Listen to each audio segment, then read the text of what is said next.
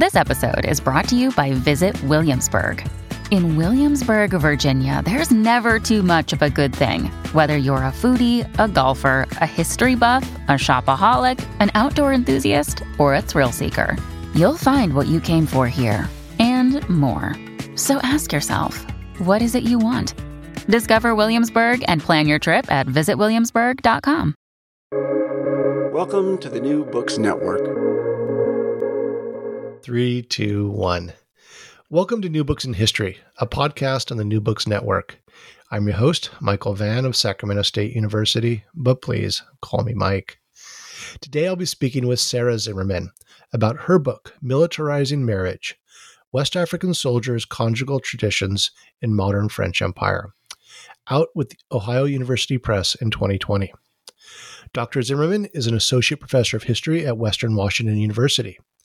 She previously taught at San Francisco State University and UC Berkeley, where she earned her PhD in 2011.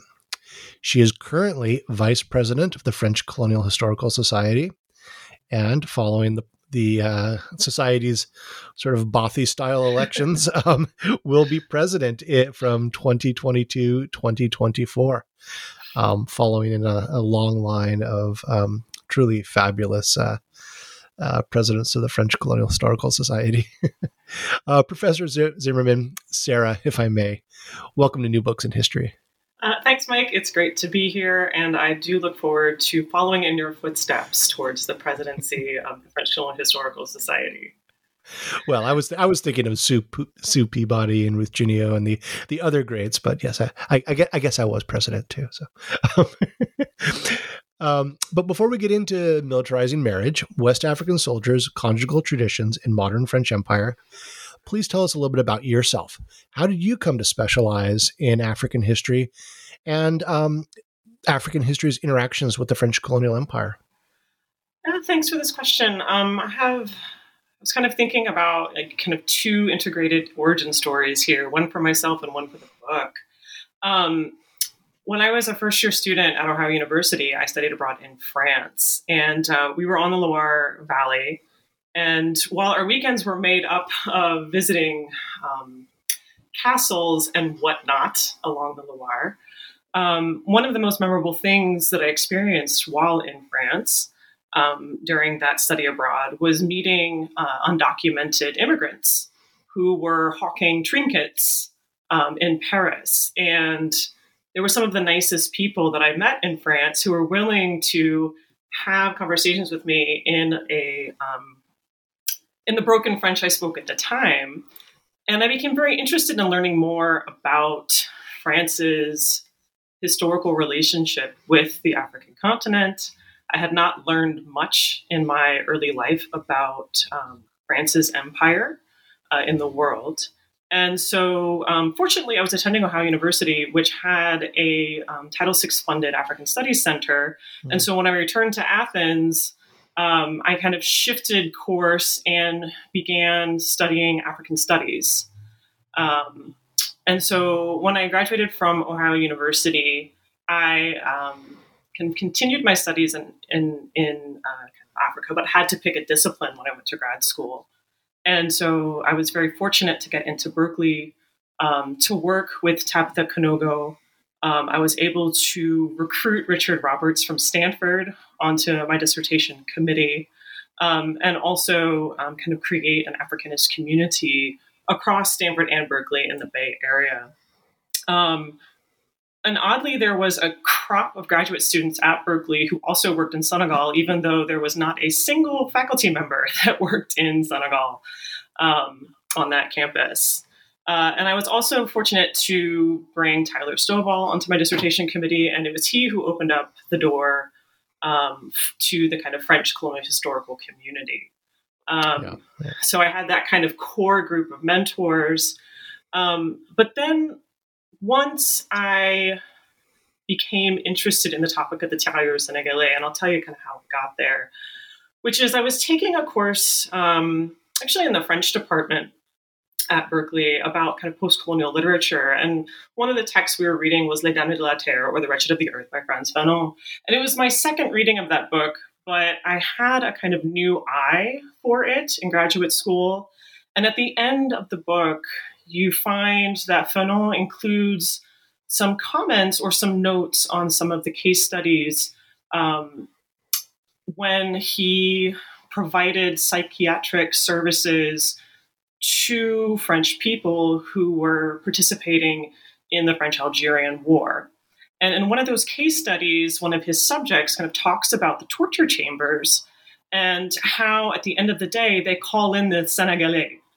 Um, that was kind of what was listed within um, within the book itself. And so, my initial kind of reaction was, what were the Senegalese doing in the torture chambers in Algeria? In Algeria, right? Torturing Algerian dissidents or freedom fighters, right? And that really kind of opened the portal for me. I'm um, trying to remember that case study. Um, where that was was the Senegalese uh, troop a torturer or sort of doing what was their their role? It is somewhat unclear. So yeah. the case study, the person um, who is seeking psychiatric services is a French policeman who um, works in the torture chambers, and what he talks about is how exhausting the process of torturing these Algerian dissidents is, and that at the end of the day, when the French who are in these rooms are so exhausted, they call in the tirailleurs senegalais to kind of finish the job. Bringing um, the subaltern for the, the end of the. Uh, uh, basically. Yeah. Um, but then there's also a, a really messed up critique of the Senegalese who never torture correctly. Um, they either are too brutal or too easy. They lack the finesse that the French would have in these torture chambers. Um, and it's really like a small mention um, and doesn't really kind of reflect much more broadly on the presence of tirailleurs senegalais in Algeria during the war. But it opened up a portal for me where I was just kind of like, what is this? And I initially became interested in kind of looking at kind of post emancipation um, trans Saharan relationships across North and West Africa. Um, and that didn't pan out when I went to go do dissertation research. Um, and I can kind of talk later about how I become how I kind of ended up changing the topic of my dissertation and later kind of what evolved into this book. But it really was these kinds of moments um, that kind of pushed me to kind of expand my understanding of African history and really begin to also incorporate or know that I needed to engage with the debates of um, French colonial history as well. Yeah. Well, I mean, that is one of the really wonderful things about this book is the way it intersects with so many different subfields of history, which I want to ask you about in a 2nd mm-hmm. But um, I, I think that that's, you know, it's, it's African history, but it's French colonial history, it's military history. Like it, it, it, it is uh, intersectional in its historiographic contribution. I think that's just such a great strength of the book, and one of the reasons I think a wide variety of um, listeners should uh, should pick it up. So how so how did you? What's the because that was that was sort of your origin story. Um, what was the what's the dissertation topic and the book's origin story? Well, the dissertation ended up being kind of because of this this kind of um, moment that I found in the in in Les Damnés de la Terre or the Wretched of the Earth, um, the dissertation was really supposed to be about, like as I mentioned, these kind of trans-Saharan relationships. But then when I went into the field and started conducting research, initially, I know interviewing veterans in the late aughts, um, most of the veterans had served in French Indochina or Algeria. Um, and so I became really aware that I needed to kind of address that history of, of empire, but I was still kind of convinced that there was something to this kind of history of kind of the trans-Saharan world post-emancipation during the French colonial period. So the dissertation ended up bookending um, France's invasion of Morocco in 1908, and then kind of spanning to 1962, the end of the Algerian War. But then I integrated other um, kind of regions of empire that I could find enough sources to address. Um, and it was really about a kind of, the dissertation was really about a kind of imperial history of the tirailleurs senegalais. Um, and then, of course, like many, I figured out what my dissertation should have been about as I finished it. Yeah. and, I'm, um, I'm, still trying to figure out what mine should have been about. and um, when I finished writing my dissertation, um, I was very fortunate to eventually get a tenure track job. Um, and that tenure track job did not require me to have a book for tenure.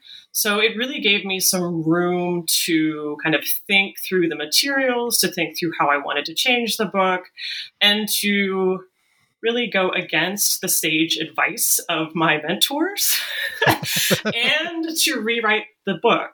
Um, and so I moved it from a 20th century project to one that extended from the 1880s to the 1960s.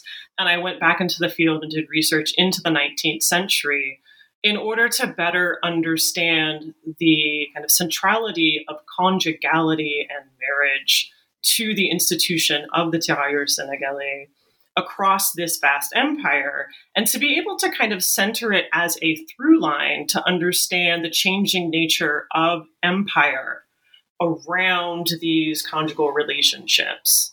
Um, and that took a lot of time.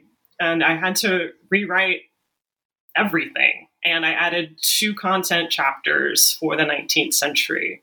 Um, I am satisfied with the final project um, but still, of course, can see where it falls short of what I would like it to do. Yeah, well, I, I, think I think it's fantastic, and again, eye opening in so many different registers. Um, I, so let me give you this really unfair question. Um, what, what, what's what's your argument in militarizing marriage? I mean, what's the what's the I don't know the elevator pitch? Sure. And so I think, um, you know, how I kind of chose to answer this, or how I'm going to choose to answer this question is to kind of give a, a little bit of a summary to the book and talk about some of the main kind of lines of inquiry and some of the like a three prong approach um, to a book that has many different settings um, and spans the 1880s to 1962. So, um, you know, it really kind of looks at this military institution and French Empire from the vantage of conjugal relationships between um, West African soldiers who serve in the Tirailleurs Sénégalais or this French colonial institution. So, conjugal relationships between these soldiers and women um, from across uh, French Empire. And like these relationships um, kind of center are centered around my inquiry um, concerning marital legitimacy. Um, and I see this question of marital legitimacy as being at the heart of this kind of French imperial military institution that is the Tirailleurs Sénégalais. That was all kinds of tongue twisted, but I'm going to untwist it. Um, and so while tightly focusing on conjugality, sexuality, and women within the history of the Tirailleurs Sénégalais, the book follows the evolution of their marital traditions from the 1880s to 1962, spanning West Africa to French Indochina. And I kind of approach this from three prongs, like three kind of major ways of kind of thinking about this space and time. Um, so the first prong is from the vantage point of West African colonial soldiers' marital traditions. Um, I was able to center women, gender, and sexuality within militariz- processes of militarization, military institutions, and conflict. Um, this was very, very important to me. Um, and I believe that the book shows how colonized women and heteronormativity were integral components of a military institution that made, maintained, and defended French Empire over a roughly kind of 100 year span. Um, further, my work uh, locates the violence of war and colonial domination in the formation of tirailleurs Senegalese conjugal relationships, right? In these extremely intimate spaces you see the influence of militarization and violence. Um, and it becomes very interesting to, from this vantage to also kind of think through the ways that um, the French military kind of can become an arbiter of marital legitimacy of their troops, which awards particular kinds of benefits to people who are able to achieve that legitimate marital status. Um, and so it becomes very interesting to kind of take to kind of understand these processes from the perspective of conjugal partners, their kin and communities, the French military and the colonial state to try to incorporate all of the perspectives and advantages of these various stakeholders in this broader process of militarization, conquest, um, and the formation of French Empire. So that's like one point, right? The gender, sexuality, and women um, aspect that I'm very interested in. And like the second prong is uh, something along the lines of kind of legal traditions of kind of custom, right? Custom, mm-hmm. tradition, marriage. Um, and so, kind of thinking through marital traditions in African and French Empire. Um, African military households sat at the convergence of West African French and military traditions of marriage within spaces of colonial conflict right? These are very kind of heavy and dangerous places to be engaging in conjugal relationships. But many of the people involved in them, um, whether it's children, where, whether it's conjugal partners, whether it's military officers, um, are still attempting to make good on the kind of conjugal traditions that they are pulling from their worlds in order to kind of make sense of how to do right or how to do best um, so for themselves in, in, and for others. Yeah, in other words, they're they're they're drawing on their own cultural traditions and, and knowledge, trying to negotiate this French military imposed institution. Well, I would say it's not just French military imposed, right? I would say because of the contingencies, dangers, and violence of militarization, it's almost as if people are trying to engage in best practices, or not at all, um, but are trying to engage in best practices um, and trying to be true and faithful to their own understandings of what is kind of correct marital or conjugal practices or marital legitimacy, but they are inhibited by the context. Um, but at the same time, there are these kind of issues of the implementation of colonialism which is providing the kind of bureaucracy and kind of slowly building up a kind of complicated state, which is attempting to limit how people can get access to legitimate marriage.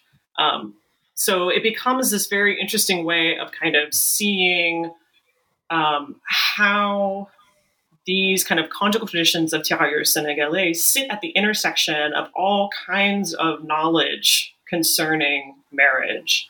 Um, and to kind of take a sidestep really quickly, um, one of the things that's kind of very central to kind of teaching African history in the 20th century is to think about um, plural legal systems, right? We'll often talk about customary traditions. Um, in some spaces on the African continent, you also have Sharia, which would kind of dictate various kinds of civil institutions and the reproduction of society. Then in various places, you'll have either Napoleonic Code or um, common law that are kind of implemented by um, colonial states. But in the case of the Tirailleurs Senegalais, what I find very fascinating is you find yet another line through which to begin to understand how various entities are making decisions that become that build on and change customs around marriage because the military was independent of the civilian state in terms of making these decisions. They did, in some ways, try to incorporate what they believed to be kind of African traditions of marriage, but then rejected them at other moments. But then also, you have these other kinds of contingencies where you'll have West Africans that are engaging in conjugal relationships in Madagascar.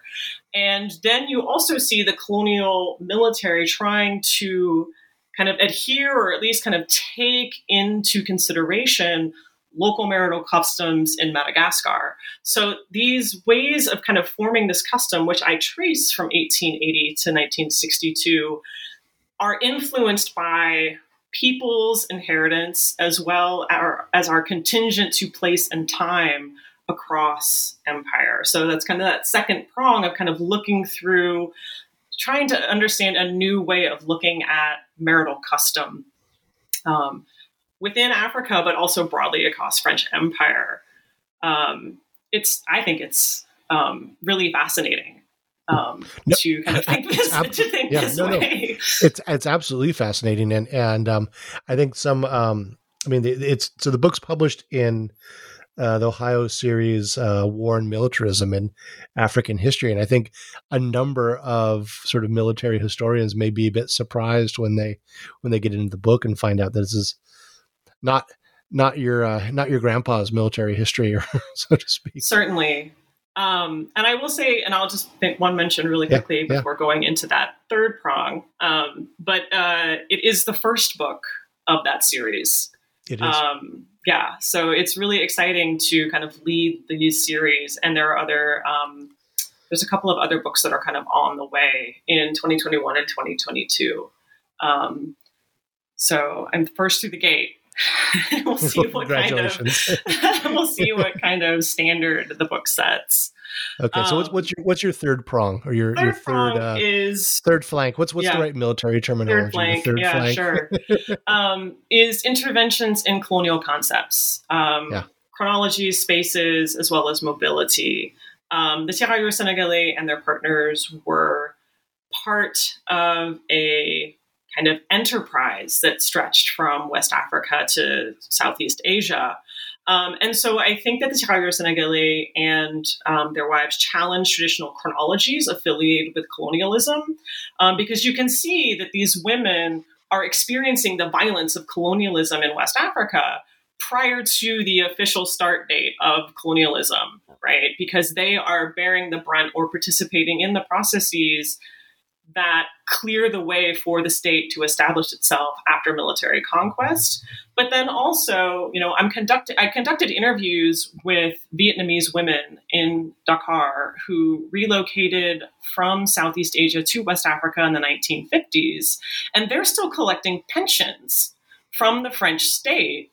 Um, whereas, like, their birthplace was no longer part of French Empire in 1954 they relocate to Senegal. That's no longer part of French Empire in 1960. But in fact, because of their ties to a deceased veteran, they are still participating in the legacies of this imperial project and, into and the 21st their, century. Yeah, and just their new identity or their identity for decades at that point as a Southeast Asian living in West Africa is such a colonial product. I, um, so when when the French Colonial Historical Society uh, met in Dakar, and you, you were there. That was my first one. Was that your first one? What, what when was that? Like 2004, 2005? 2006. 2006. Okay. Um, I remember. I think it was in Saint-Louis.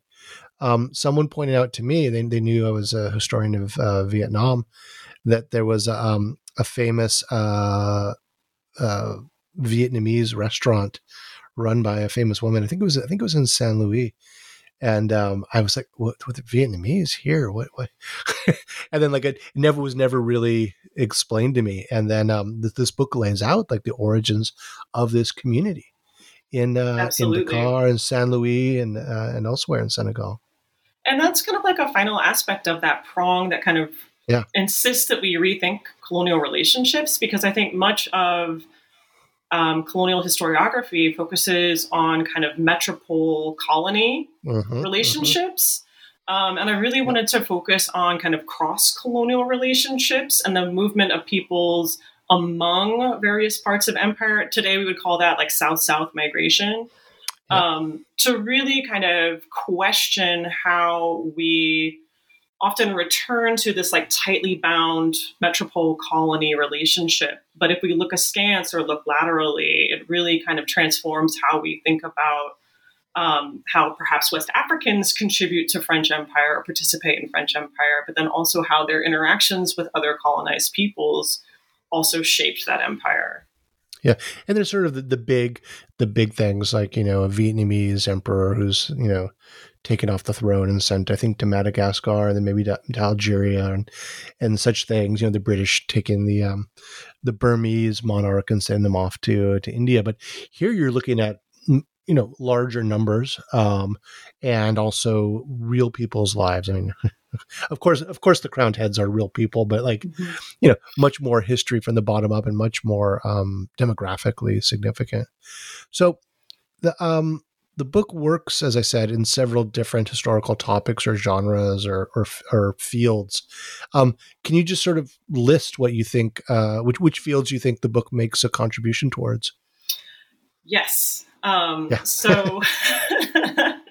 um, I think when I started out with this book, I really only wanted to make a very narrow contribution to the literature on the tirailleurs sénégalais. Hmm. Um, You know, I really wanted to kind of speak to the women that participated in this institution, the women that were kind of by proxy parts of this institution because they were um, conjugal partners of tirailleurs sénégalais. Um, and along the way, that changed. um, you know, as I kind of expanded out and began to kind of read the secondary literatures that I thought were relevant to the top, to the project, I realized that it could have much more impact um, across broad kind of um, subtopics of African history or colonial history. Um, you know, and so I will say that you know one of the first things that I wanted to do was really inscribe women, gender, and sexuality into the history of the, of the sénégalais. And there I was kind of following on the opening that was made by Greg Mann in Native Sons that came out in 2006. Um, but I wanted to go even a little bit further and to really kind of think about um, the contemporary literature on women and war um, on the African continent and people who are raising certain kinds of questions and arguing for new methodologies that were kind of couched in feminist theory and queer theory to kind of rethink gender, to rethink sexuality, and to take those arguments that largely kind of emerged around um, kind of political science, sociology, and anthropology of wars from the 1990s forward, and take that and apply it to this broader historical context or this deeper historical context, which I hope I have done. Um, and then um, you know, and that would allow me to kind of center women in this broader project of militarization of the tirailleurs sénégalais. Um, and through that, um, so you may not know this, but uh, in the 21st century, like marriage studies has become its own robust field in African mm. history. I did um, not know this. yes. Um, it has become an institution through which Africanists explore a wide range of sociocultural practices yeah, um, yeah. during the 20th century. And I think, you know, this is African history uh, as it emerged as a subdiscipline um, in the 1950s and 1960s was a friendly cousin of anthropology. Um, and so, and because of a kind of Africanist suspicion of states, um, there is a kind of heavy reliance on kind of thinking through social reproduction through the family and through the community, and marriage takes a kind of prominent place within that. Um, and so I wanted to contribute to that literature by looking at these marital traditions within the tirailleurs sénégalais and say not only can you kind of find women in the archives in uh, these kind of military settings in West Africa, but you can also see how these West African marital traditions contributed to this institution that then goes on to participate in the conquest of French Empire. Um, and see how we can kind of, you know, thread or kind of trace these traditions um, well beyond um, West Africa. Um, and I kind of already spoke to how I was kind of interested in kind of thinking through kind of the debates around custom and tradition um, that are also quite prominent um, within Africanist history um, that are uh, kind of always trying to undermine um, kind of colonial regulation of. Africans' mm-hmm. um, sexuality and lives. Um, it was very late in this project that I realized I was a military historian. I had to be convinced by someone else that I was, in fact, a military historian and that I must read Cynthia Enloe. yeah, yeah. and that I really needed to kind of pay attention um, to where the debates have moved um, since, you know, I guess the kind of late 1990s when you have this move towards kind of social history and thinking much more about war and society to this orientation in the 21st century of really thinking through kind of the processes of militarization and what that can do for like all aspects of everyday life of soldiers and the and the populations in which soldiers are coming out of and stationed in. Um, and so, and, and, you mentioned Cynthia Enloe and do, doing a proper gendering of military history, right? You know, not just about masculinity, but um, uh, factoring in women's history in a way that's not sort of marginalized, but like part of the larger fabric. I always, I always think of the the the metaphor of of different historiographic threads being woven into a larger you know tapestry and and I and and I was I was delighted when I saw you reference her in the book and um and it it really got me but that that helped me sort of mentally situate where this book is yeah another key figure in those debates is Amina Mama who is at mm-hmm. UC um, Davis um, who has really kind of thought about these issues, but principally in relation to um, kind of the past 20, 25 years in Nigeria. And uh, like khaki, or you know, writing about soldiers and kind of militarized states, um, and kind of thinking about what that does in terms of reconfiguring the state and society. Um, so her work has also been rather influential into my thinking. Yeah. But just just to sort of tick off the list, I mean, the the militarizing marriage is a contribution to West African history. Yes, it's a contribution to military history. Yes, it's it's gender history. Mm-hmm. Um, it is women's history. Yep. Um, it is uh, what else? I mean, It is a contribution to French history. Yep. French colonial, colonial history, history mm-hmm. empire studies. Um, in, in in many ways, I think it is it's a it's a great world history monograph. I mean, in, at the World History Association, there's always these difficult conversations about how do you how do you do a world history monograph, and and this is one right here. Well, I was going to save uh, that punch, but I'm ready because I know oh. that you are. uh, like I do participate in the World History Association, yeah. but largely in yeah. the regional conferences because uh-huh. the the organization's regular meetings usually occur when I'm away doing research. Yeah, yeah. Uh-huh. Um, but yeah, I do think that this is also a piece of world history um, because of yeah. its geographic expanse and how many different populations are involved in these processes.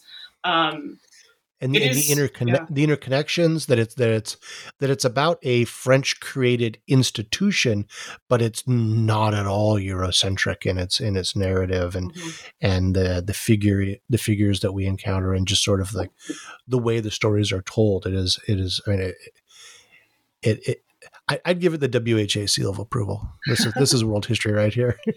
But one more um, point um, that I will make yeah, really quickly, yeah, yeah, one more point I'll make really quickly is um, in addition to these kind of like kind of broad fields in which um, this book would kind of find um, find interest. I will say also that since each chapter occurs in a different setting, that something that I mm-hmm. found that, that, something that I felt compelled to do was also to ground each chapter in local histories.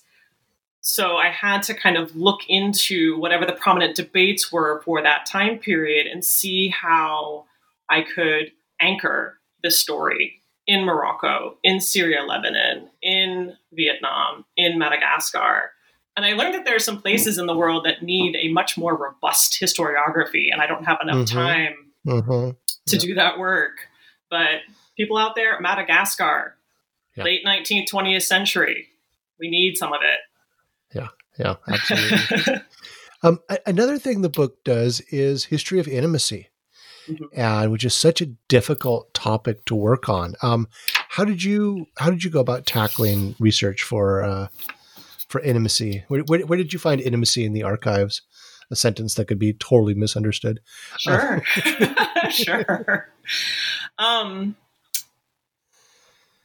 I have a lot of answers to this question, actually, but I think that I'll start with um, that really it was the sources that drove me towards thinking about um, the history of intimacy.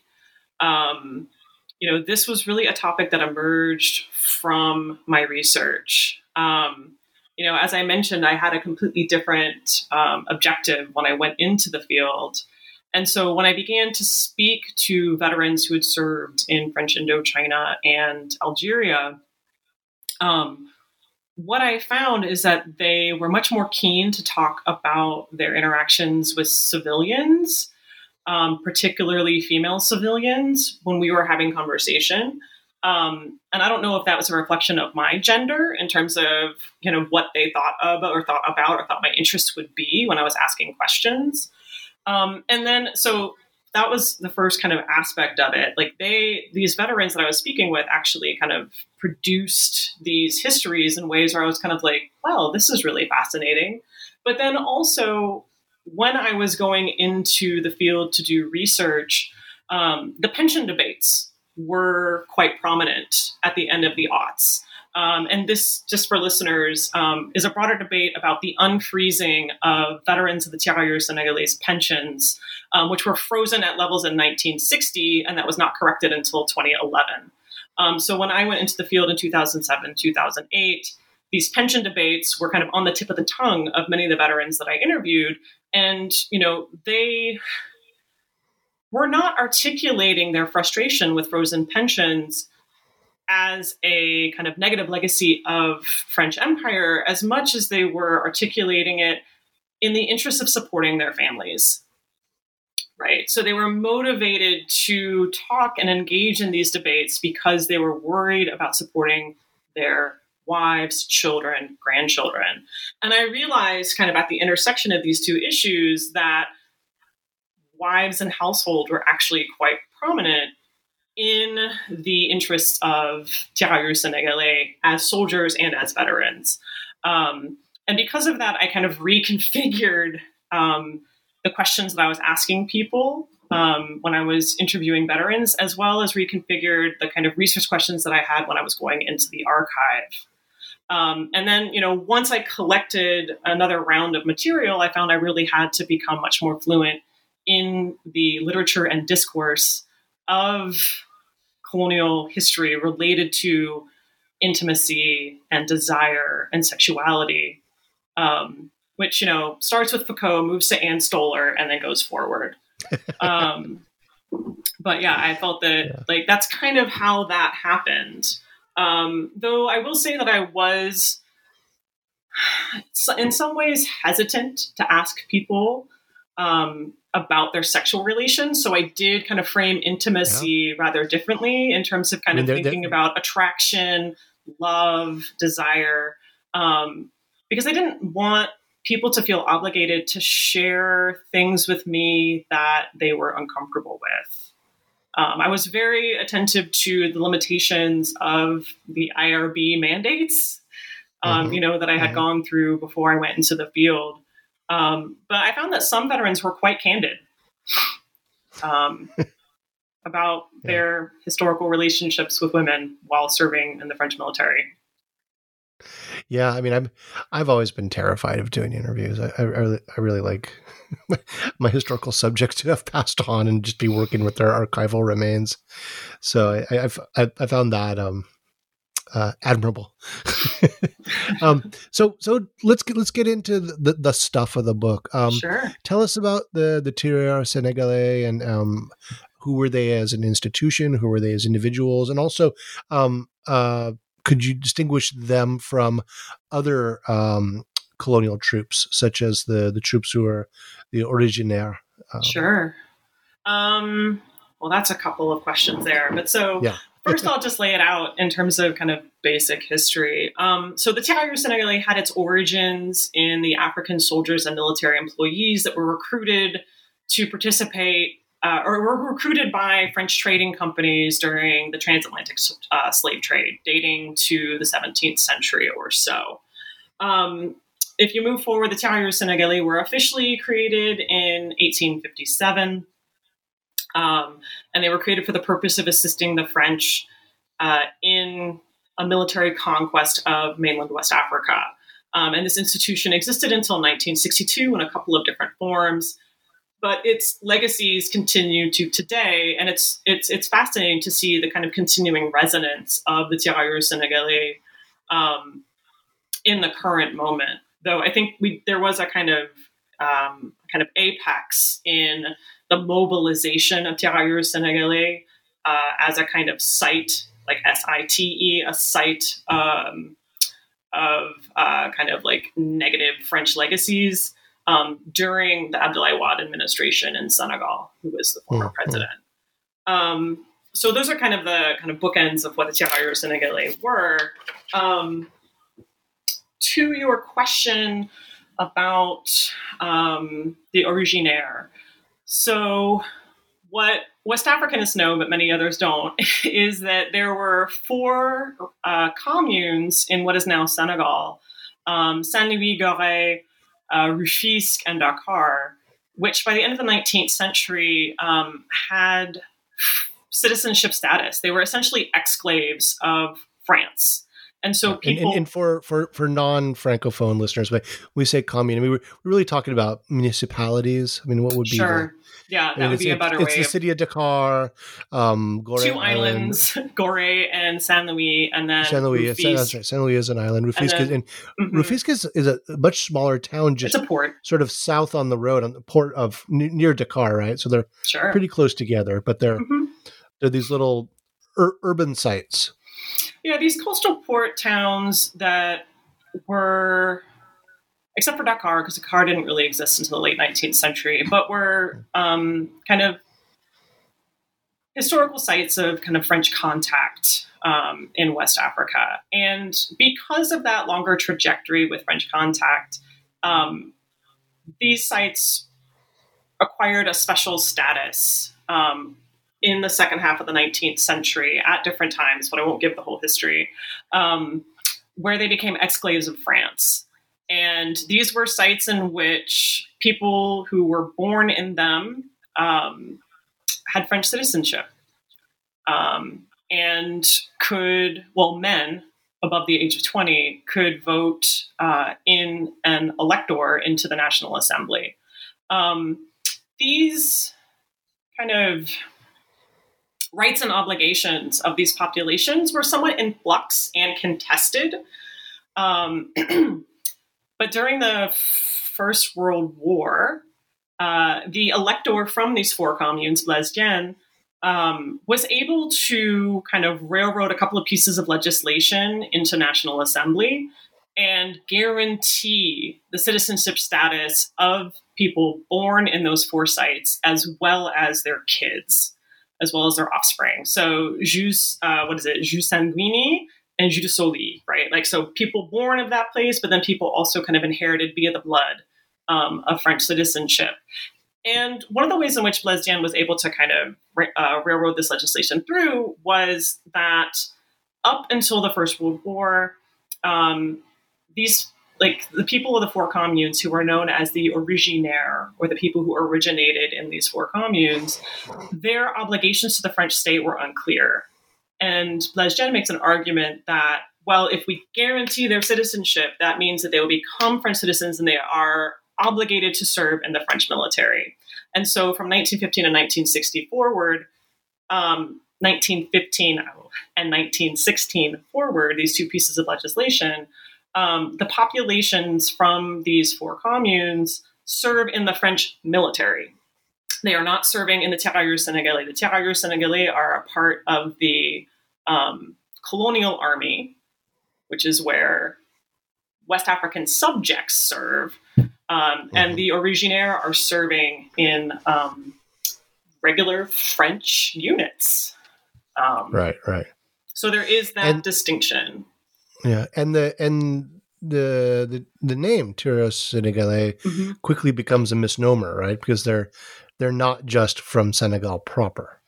Right. And so in the 19th century, um, you know, because of the institution's kind of origins in the transatlantic trade, um, many of these soldiers were, many of the initial soldiers in this institution were recruited from the Senegal River area um, and along the coast of what becomes contemporary Senegal. But very quickly, from the 1880s forward, what you begin to see are many more people being recruited from what is contemporary Mali. Um, and so by the time the First World War begins, the majority of people serving in the Tirailleurs Sénégalais are actually from what is now Mali, or back then kind of referred to as French Sudan. Um, and then that you know demographic changes again after the Second World War when you begin to see increasing numbers of Ghanaians and Burkinabe um, serving in the institution. So very quickly, tirailleurs sénégalais becomes a misnomer. It also ends up becoming an umbrella term for troops that are recruited in equatorial Africa in the 20th century. Yeah, yeah, yeah. So it, it, very quickly kind of loses some of that kind of geographical spe- specificity. Um, but I will say also that um, in addition to kind of thinking about um, how this term is a misnomer, um, there are other kinds of demographics to kind of think about. Um, in the 19th century, uh, many of the recruits um, had slave origins, and mm-hmm. the, t- the, French military kind of marketed the tirailleurs sénégalais as a mechanism out of slavery. Um, in 1912, a piece of legislation is passed to mandate quota-based conscription across West Africa, which again changes the the kind of demographics of the tirailleurs sénégalais, and that you know that conscription law has a big impact on recruitment during the First World War. Um, and then, you know, kind of moving forward with the professionalization and bureaucratization of this institution in the interwar years, and then um, after the Second World War, um, in 1946, you see the elimination of forced labor uh, in West Africa, um, which nullifies con- these conscription mandates. And what you begin to see in 46, 47, and 48, just as you begin to see the French Indo-Chinese War, is that people in West Africa see the tirailleurs sénégalais as an employment opportunity with benefits and pensions. And it's seen as a kind of professional colonial job. Um, so the institution demographically really shifts over time, as well as the motivations of people to um, enlist. And and what what are some of the the French assumptions about these uh, these soldiers, these men? I mean, you, you talk about the publication of a um, of a book. Uh, I think it's in the Morocco chapter. Uh, is it La, La, La Force Noire? La Force Noire. Yeah, and I mean, there's there's some you know racist stereotypes and assumptions, some of which are incredibly contradictory. Indeed. Um, um, and what becomes very fascinating so that what you're you're um, kind of referring to are the troop noir or black troop debates, um, and you know this this very dynamic military officer who has commanded tirailleurs sénégalais in West Africa and would go on to command them in World War One. Um, he takes up a lot of oxygen, and he is very good at um, dominating debates that are going on in France, in kind of getting publications out, and really kind of controlling the discourse around the tirailleurs sénégalais in the run up to World War One. So his text becomes like a key text informing many different officials within kind of French bureaucracy about the potential of deploying tirailleurs sénégalais in mainland France.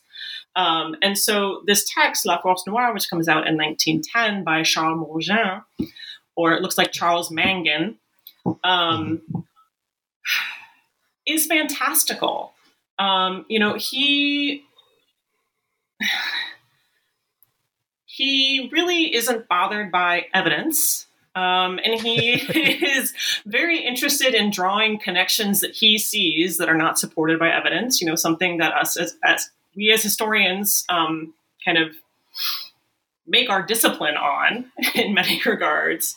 Um, but he's engaging in kind of any argument possible that he can pick and pull from Orientalists to his own observations to kind of, you know, um, kind of entertaining the fears of pronatalists at the beginning of the 20th century to make arguments about how superior Tirailleurs Sénégalais could be as kind of universal utilitarian troops for France and French Empire.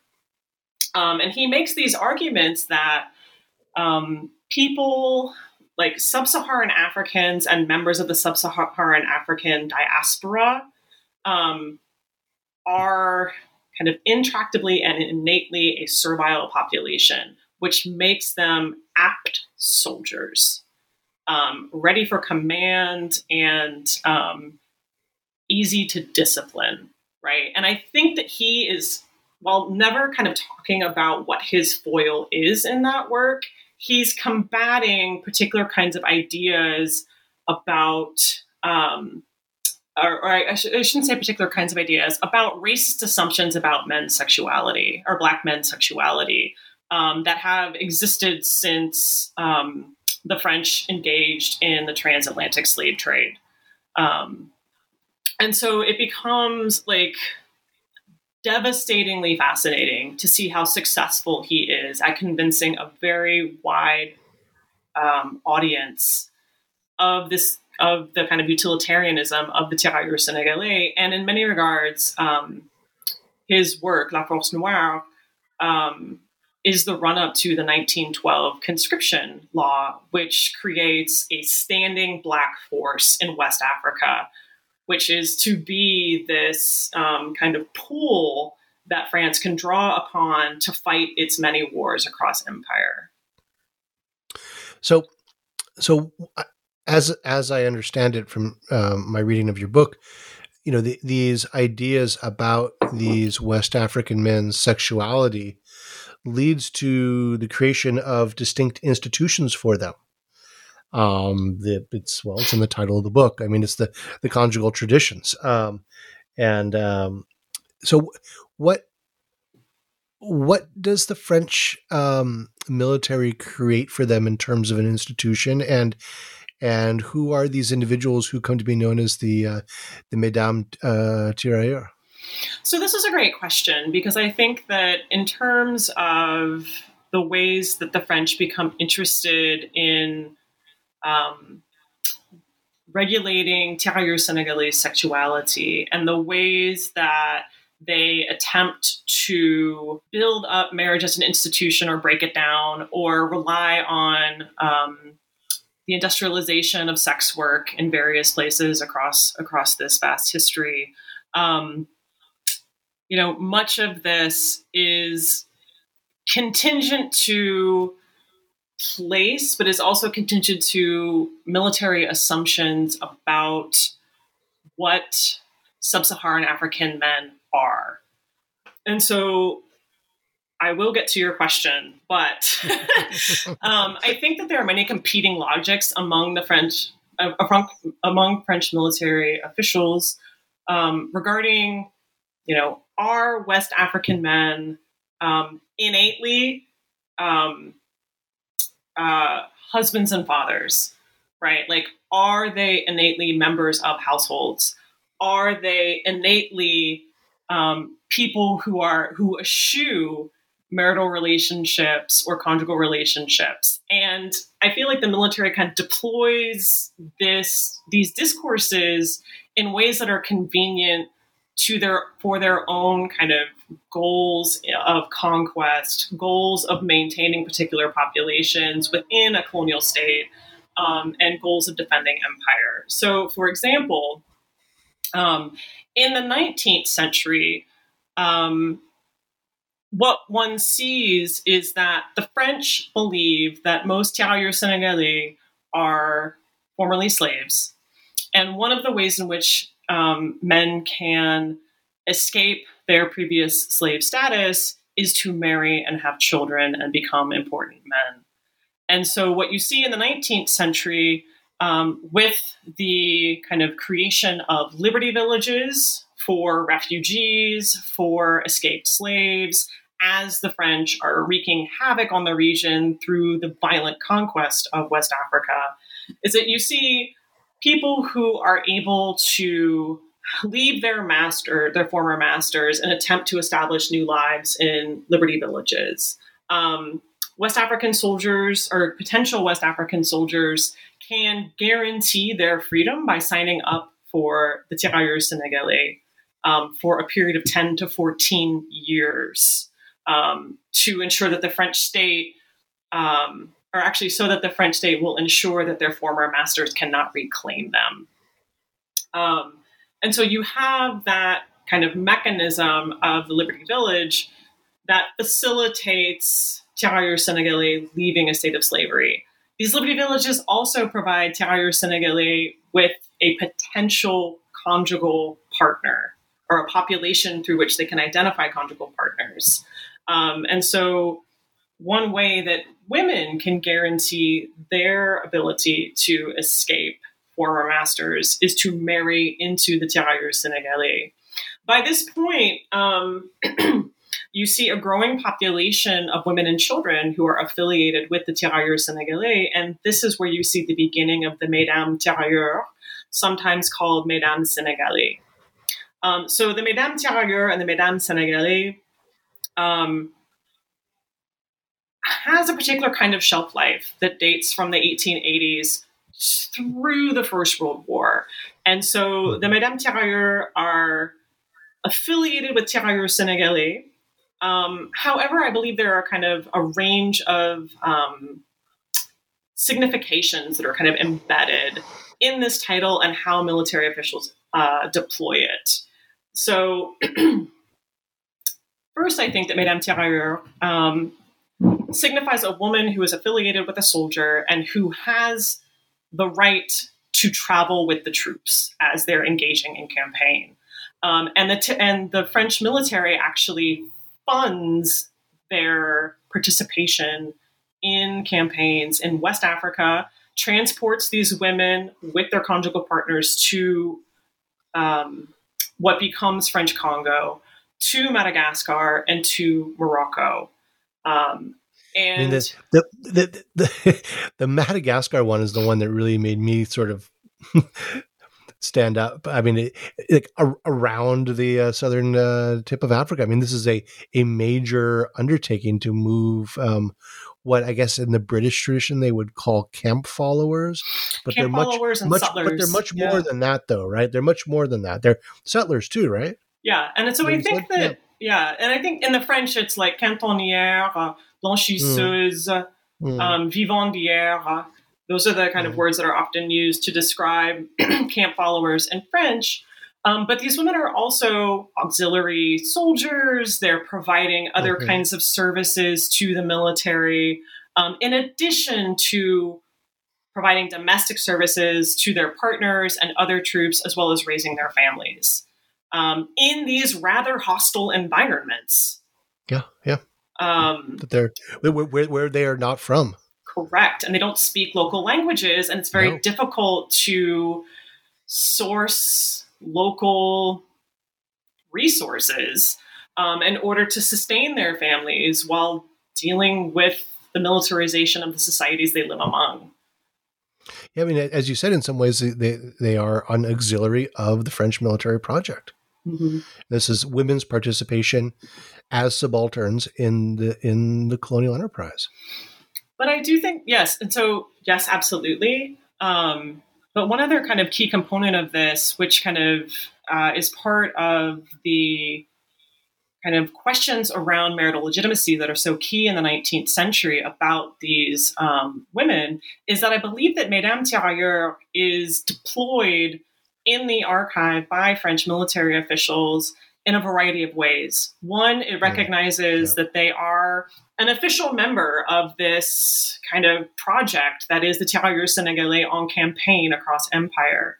Um, but at the same time, I feel as though this term is deployed in ways that question their marital legitimacy, um, that really kind of derisively um, kind of portrays these women, especially in Madagascar, um, in the particular kind of scene that I set around a Madame Tirailleurs whose name is Marie, who is kind of arguing for the enslavement of local women to participate and help um, with the support of troops in the highlands of Madagascar.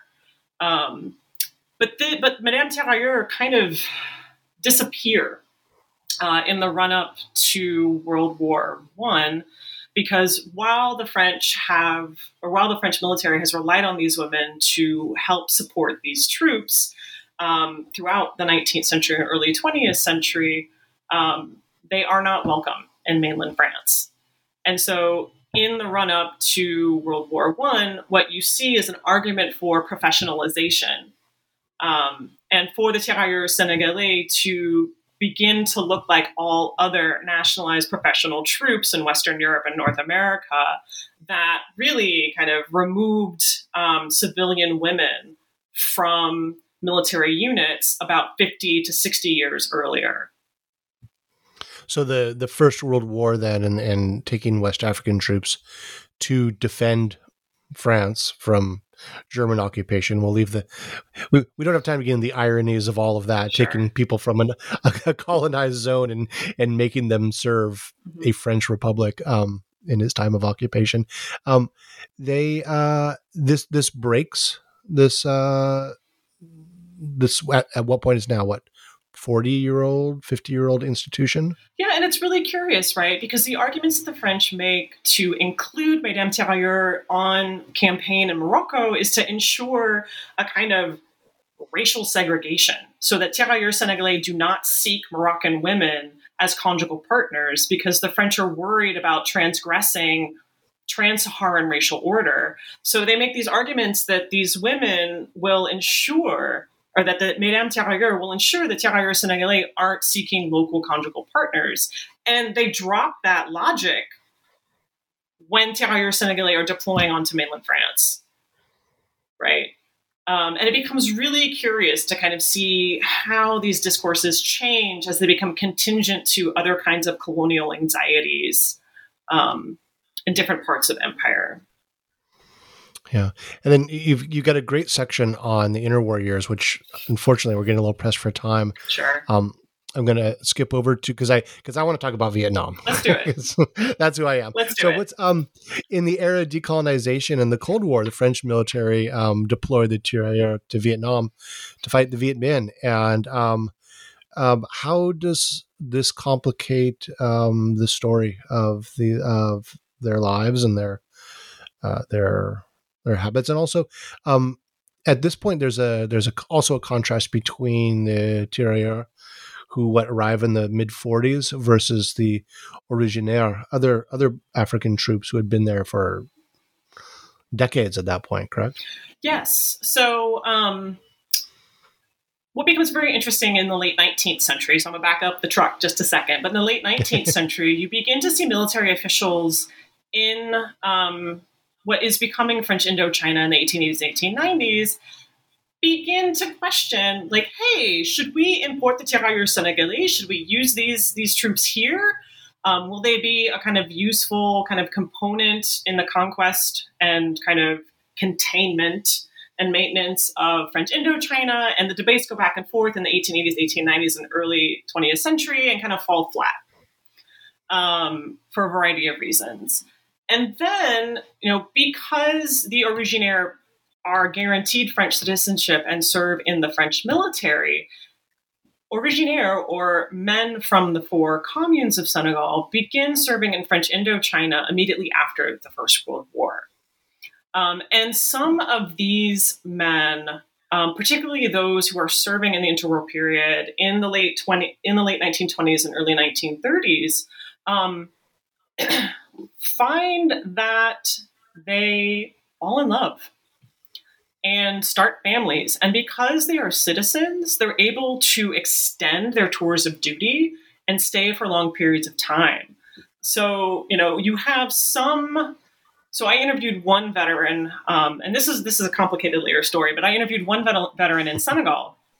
He was born in Vietnam to a Senegalese originaire father and a Vietnamese mother. He was born in 1933.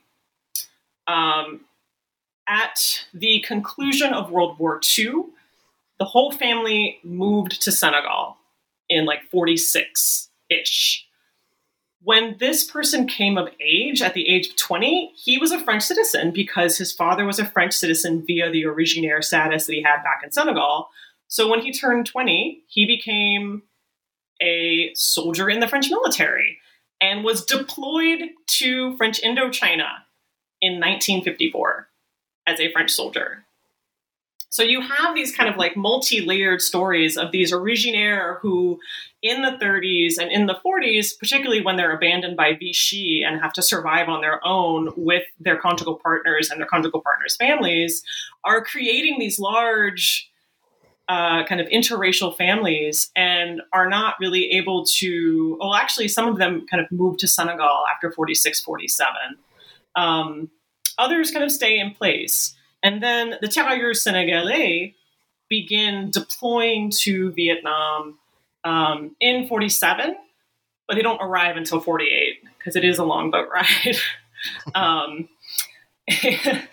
and what becomes interesting in Vietnam um, for a variety of reasons and what this does in terms of kind of kind of changing the direction and orientation of the book is that they are encouraged to engage in sexual relationships with Vietnamese women, but not conjugal relationships.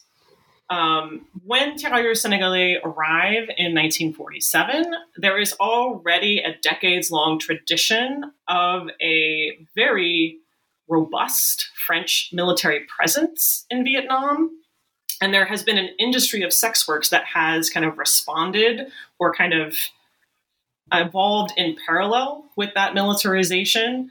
And by the time Tirailleurs Sénégalais arrive in Vietnam, um, many military officials just assume that they'll kind of insert themselves into these kind of militarized, mil- militarized traditions of industrial sex work. Um, but what ends up happening is many of these tirailleurs Sénégalais engage in conjugal relationships. Like they're looking for, um, they fall in love, right? Um, and this creates a lot of problems for um, the French military.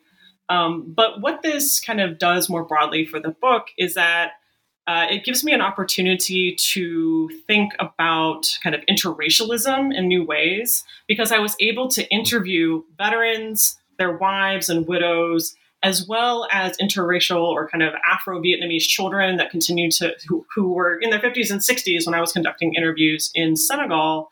Um, it also kind of led me to really rethink international adoption um, the ways that kind of interracial families were able to convince the French military to help support them to relocate their entire families to West Africa, um, the removal and shipment of uh, orphaned Afro Vietnamese children to West Africa who were uh, consequently um, adopted by military families for the most part um, in West Africa.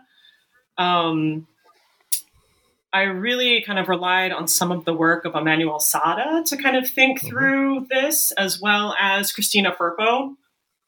Um, and, you know, this part of the book really made me think through, um, you know, um, the United States uh, kind of interactions with Vietnam in the aftermath of um, this uh, lengthy war as well.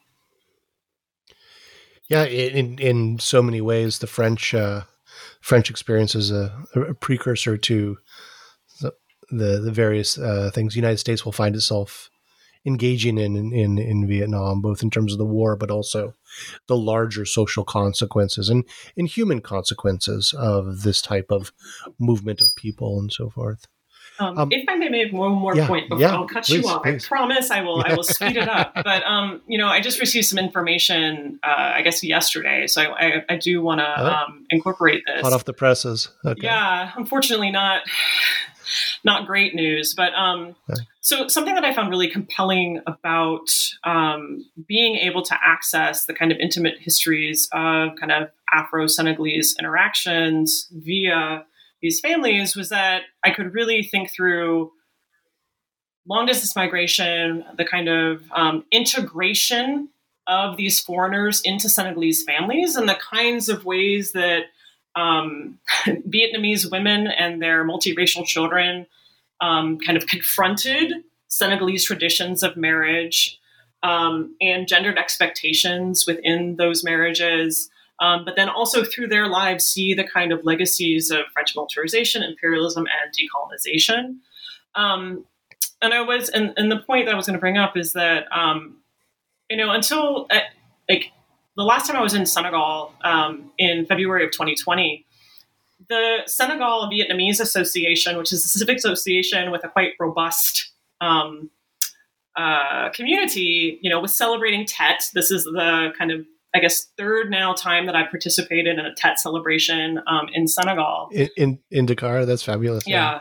And what's unfortunate is um, the kind of doyen or the matron mm. um, of this community, um, Ellen uh, Ndoye Lam, um, just passed away to coronavirus. Oh, oh yeah. I'm so sorry. Um, and you know, several of these kind of like key members um, are really being affected by this kind of third wave of coronavirus that's rampaging through Dakar at the moment. Oh, I'm so sorry. Yeah, I just wanted to kind of give a little bit of honor to her legacy. Yeah. There and for all the work that she's done in terms of organizing that community. Yeah. Um. So you've been really generous with your time, um, but we need to we need to wrap up. Um, before I let you go, I've got a couple questions. Um, can you recommend um, two books for us um, that uh, related to the subject or or something uh, that uh, you know is inspired by this work? Yeah, I actually thought long and hard about this, um, and I came away with two works of fiction. Mm, please. So the first is a book that I'm currently finishing. I'm most of the way through, which is um, Maaza Mengiste's Shadow King, um, which Shadow takes King. on the perspective of Abyssinians who are reacting to Mussolini's um, invasion um, of Ethiopia um, oh, in the 1930s. Wow. Um, the book just came out in 2020 and it is a fictionalized account and it's from the perspective of a servant girl who um, goes through a lot of complicated experiences, um, and you really get to see um, the full complexity of her personhood while she kind of rises to um, the context and challenges of this invasion. Um, and the other book is um, Chimamanda Adichie's Half a Yellow Sun, uh, which is a kind of fictional account of two sisters um, as they navigate the Nigeria Biafran War. Um, and the reason why I picked these two books is because they do things that I'm never going to be able to do. Um, they give the kind of intimate inner dialogue of women who experience the militarization of their societies and what that does in terms of transforming how they understand their own gendered relations and gendered roles within the military or within the militarization of their societies um, you know, the violence they experience, the hardships they overcome, the communities that they build. Um, and, you know, I just, I, I wish that I had access to those kinds of primary materials that would allow me to get at those kind of internal dialogues um, from the 19th century or from the 20th century. Um, but fiction really gives you wings when it comes to getting at the human experience. Yeah, absolutely. Um, well, finally, what are you working on, and um, what can we hope to see from you next? Uh, I'm currently working on. So I went from a very geographically broad um, project to one that takes place on an island that is 300 by 900 meters big. Um, so I'm writing, a, or I'm working on a um, gendered history of Gorée Island, uh, which is a UNESCO World Heritage Site in Senegal. Um, and I'm interested in doing two things. First, kind of writing a, a, history of women from the 17th century through the present. I think many people know who the Signares are, but yeah, but they're, they're these famous uh, business women that yeah, kind of exactly. running running the island for generations, right? Yeah, especially like they're seen as kind of entrepreneurs of the 18th century, and yeah. then the history of women on the island kind of disappears. And so I want to trace that history all the way through the 20th century, but then also kind of really kind of ask important methodological questions about how women are kind of recorded in history um, and in the kind of historical documentation and the oral traditions, and kind of think about how um, women participate in the production of history and the commemoration of that history in contemporary Gorée um, because there are many women's civic society or civic associations that do all of this work that doesn't necessarily make it into the UNESCO booklet. Yeah, yeah, great. Well, I look forward to seeing that. Yeah, thanks so much. So, yeah, um, Sarah Zimmerman, thank you so much for uh, chatting with me today. My pleasure. so, this has been a conversation with Sarah Zimmerman about her book, Militarizing Marriage West African Soldiers, Conjugal Traditions in Modern French Empire, out with Ohio University Press in 2020. I'm your host, Michael Vann of Sacramento State University, and this has been an episode of New Books in History, a channel on the New Books Network. Thank you for listening.